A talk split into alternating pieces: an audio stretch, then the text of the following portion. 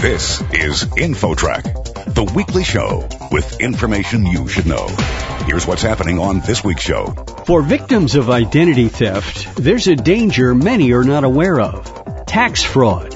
Someone can use your data to steal your tax refund. The first electronic return that gets into the IRS is the one that gets accepted, meaning that if an identity thief files and then you try to file, your electronically filed tax return gets booted out. Then, not everything that's posted on social media is true. Yet research shows people tend to trust whatever their online friends tell them. We need to come up with interventions on social media, on platforms like Facebook, where we can encourage people to be more vigilant, to scrutinize the information more. Those two stories and more are coming your way on this week's show. Stay with us. InfoTrack begins right after this.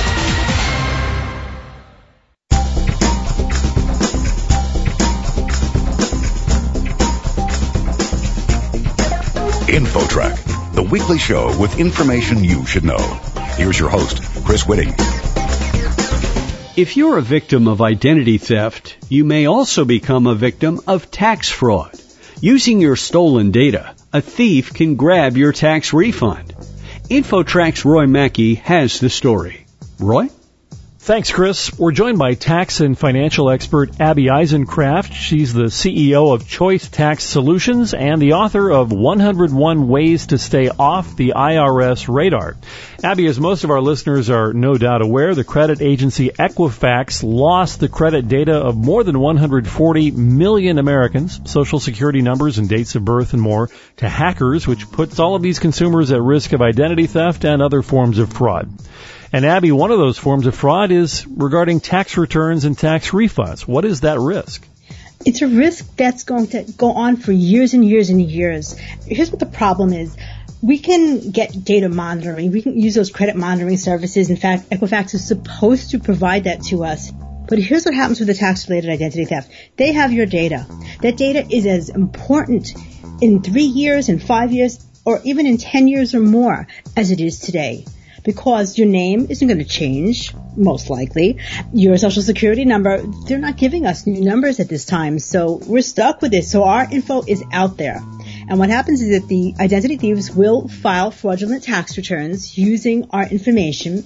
In fact, they can find out more about us. Let's just say they use that information to access payroll documents, maybe via the IRS or via a different company, then they'll be filing tax returns with W-2s that are legitimate. So it'll be harder for the IRS to flag these fraudulent returns because it's going to have truthful information mixed in with fraudulent refunds. You said this could still haunt us 10 years from now. Theoretically, this could be haunting our children, right? Definitely. It's ongoing. I mean, if you're an identity thief and you're like stepping back, you say, you know what? Everyone's up in arms now. I'm going to wait for this to settle down. Why? You're going to run out and you're going to put that 90 day hold on your account with Equifax. You can put a freeze on. Maybe you'll put it with all the credit agencies. Okay, 90 days. Maybe you're so scared you're going to do it again in another 90 days. But life goes on. We get busy. So we're going to get sloppy. We're not going to do anything in a year maybe. We kind of wait on these things and eventually there'll be some other thing that's holding our attention and that's when someone is going to see that opportunity and do something. So in terms of preventing someone from stealing your tax refund, would the best strategy be to file as early as possible to beat an identity thief to the punch? That's one of the things. The first electronic return that gets into the IRS is the one that gets accepted. Meaning that if an identity thief files and then you try to file, your electronically filed tax return gets booted out and you will have to paper file as well as prove that you are you and explain to the IRS that I didn't file a previous return and it's identity theft. If you beat the thief, then your return is in first and anything else that they get, the IRS is going to look at this and say, hmm, we don't know about this. But let's be honest. Some of us have to wait on our documents. Some people have K1 forms from partnerships and other entities where they can't file early because you're waiting for somebody else to deliver the information to you. What if you're a small business and, you know, people are busy and maybe they didn't finish their books in January or early February and they still want more time? It's a nice thought to run out and do it early, but it's not possible for everyone. Well, and a thief doesn't have to wait for a single document. They can file as early as they want, even what, January 1st? No, they don't open up electronic filing to mid-month. But they sure can file early and they can paper file. I mean, it's not like it's a free for all. The IRS has filters on them where they're going to look for things like anomalies, something that looks not possible. Like, for example, if someone's asking for a $200,000 refund, there are things that will flag in the system. But again, if the identity thieves have very similar information, like say they obtained your W-2 or where you worked or where you used to work, they know your bank, well, it's going to be harder for the IRS filters to pick that up. So, you know, it makes it difficult. I understand the IRS does offer a filing PIN, a personal identification number, as a security precaution, but that's only allowed in rare circumstances? They actually changed the rule on that, sad to say, and we can't get pins unless we can prove to the IRS that we have already become the victim of tax-related identity theft, meaning that we can't be proactive. And that's pretty disappointing because it used to be a form, well, there is a form called 14039. It's called the identity theft affidavit. And what you used to be able to do was you used to file it and you would show your passport and other documents and say, hey, I'm me, look.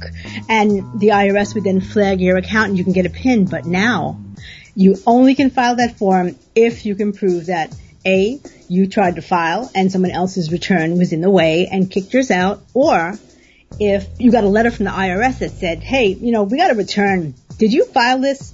It's got your name, it's got your social, and it got some crazy things on there. So if you get one of those letters saying, hey, we want to check what we just got, we don't think it's really you, it's sad. The IRS really needs to help the public because we know that they said it's millions of people that got compromised. And now they say it's pretty much every U.S. adult. You mentioned getting a letter from the IRS. Are there any other signs of tax related identity theft that the average person can watch out for? Sure. If you're an identity thief, you might be hopping onto the IRS website and trying to get a tax transcript. That would be a document that would have your W-2s and your banking information and lots of information on you. And let's just say that he or she didn't have all of the things you had to hit to get in there. Well, the IRS will probably look at that and say, hey, we see you're trying, but you don't know this piece or that piece. We'll mail it to you instead of letting you have it immediately, right? So if you go to your mailbox and there's a tax return transcript in it that you didn't order, mm-hmm. that's a really good sign someone was playing around and trying to get at your information. Another possibility would be you get a refund check and you're like, well, I didn't file yet. I'd love the money, but it's not mine. And the worst part about that is when you return the check, that thief doesn't know that. And um, there are many identity thieves that will pick a house or an entire block and they'll send the checks there and there are many, many instances where people have seen these thieves run from house to house when they know the mail came and rifle through the mailboxes. Looking for those checks. Oh yeah. Abby, do you have any final words of advice on avoiding tax fraud and tax identity theft? What's interesting is people always ask you for your last four on your social. And believe it or not, those are the most important numbers there. And people say, nah, nah, I don't have the other ones. But believe it or not, if somebody knows where you were born and knows a little bit of information about you, they can guess those other numbers, but it's the last four. So we have to be more vigilant in protecting those four numbers and not letting all the department stores and everybody who wants that as an identifier, we've got to push back. And in, in terms of the tax related identity theft, best we can do is if it happens, when it happens, stay calm. It'll all get sorted out. The IRS has things to do, there's steps to take, and it'll all get sorted out in the end. Abby Eisenkraft, the CEO of Choice Tax Solutions and the author of 101 Ways to Stay Off the IRS Radar. Abby, do you have a website? I do. It is reallifetaxadvice.com. Well, thank you again for joining us on InfoTrack. It was my pleasure. And for InfoTrack, I'm Roy Mackey. Next, is social media giving you fake news? The eye-opening story coming up. You're listening to InfoTrack. More after this.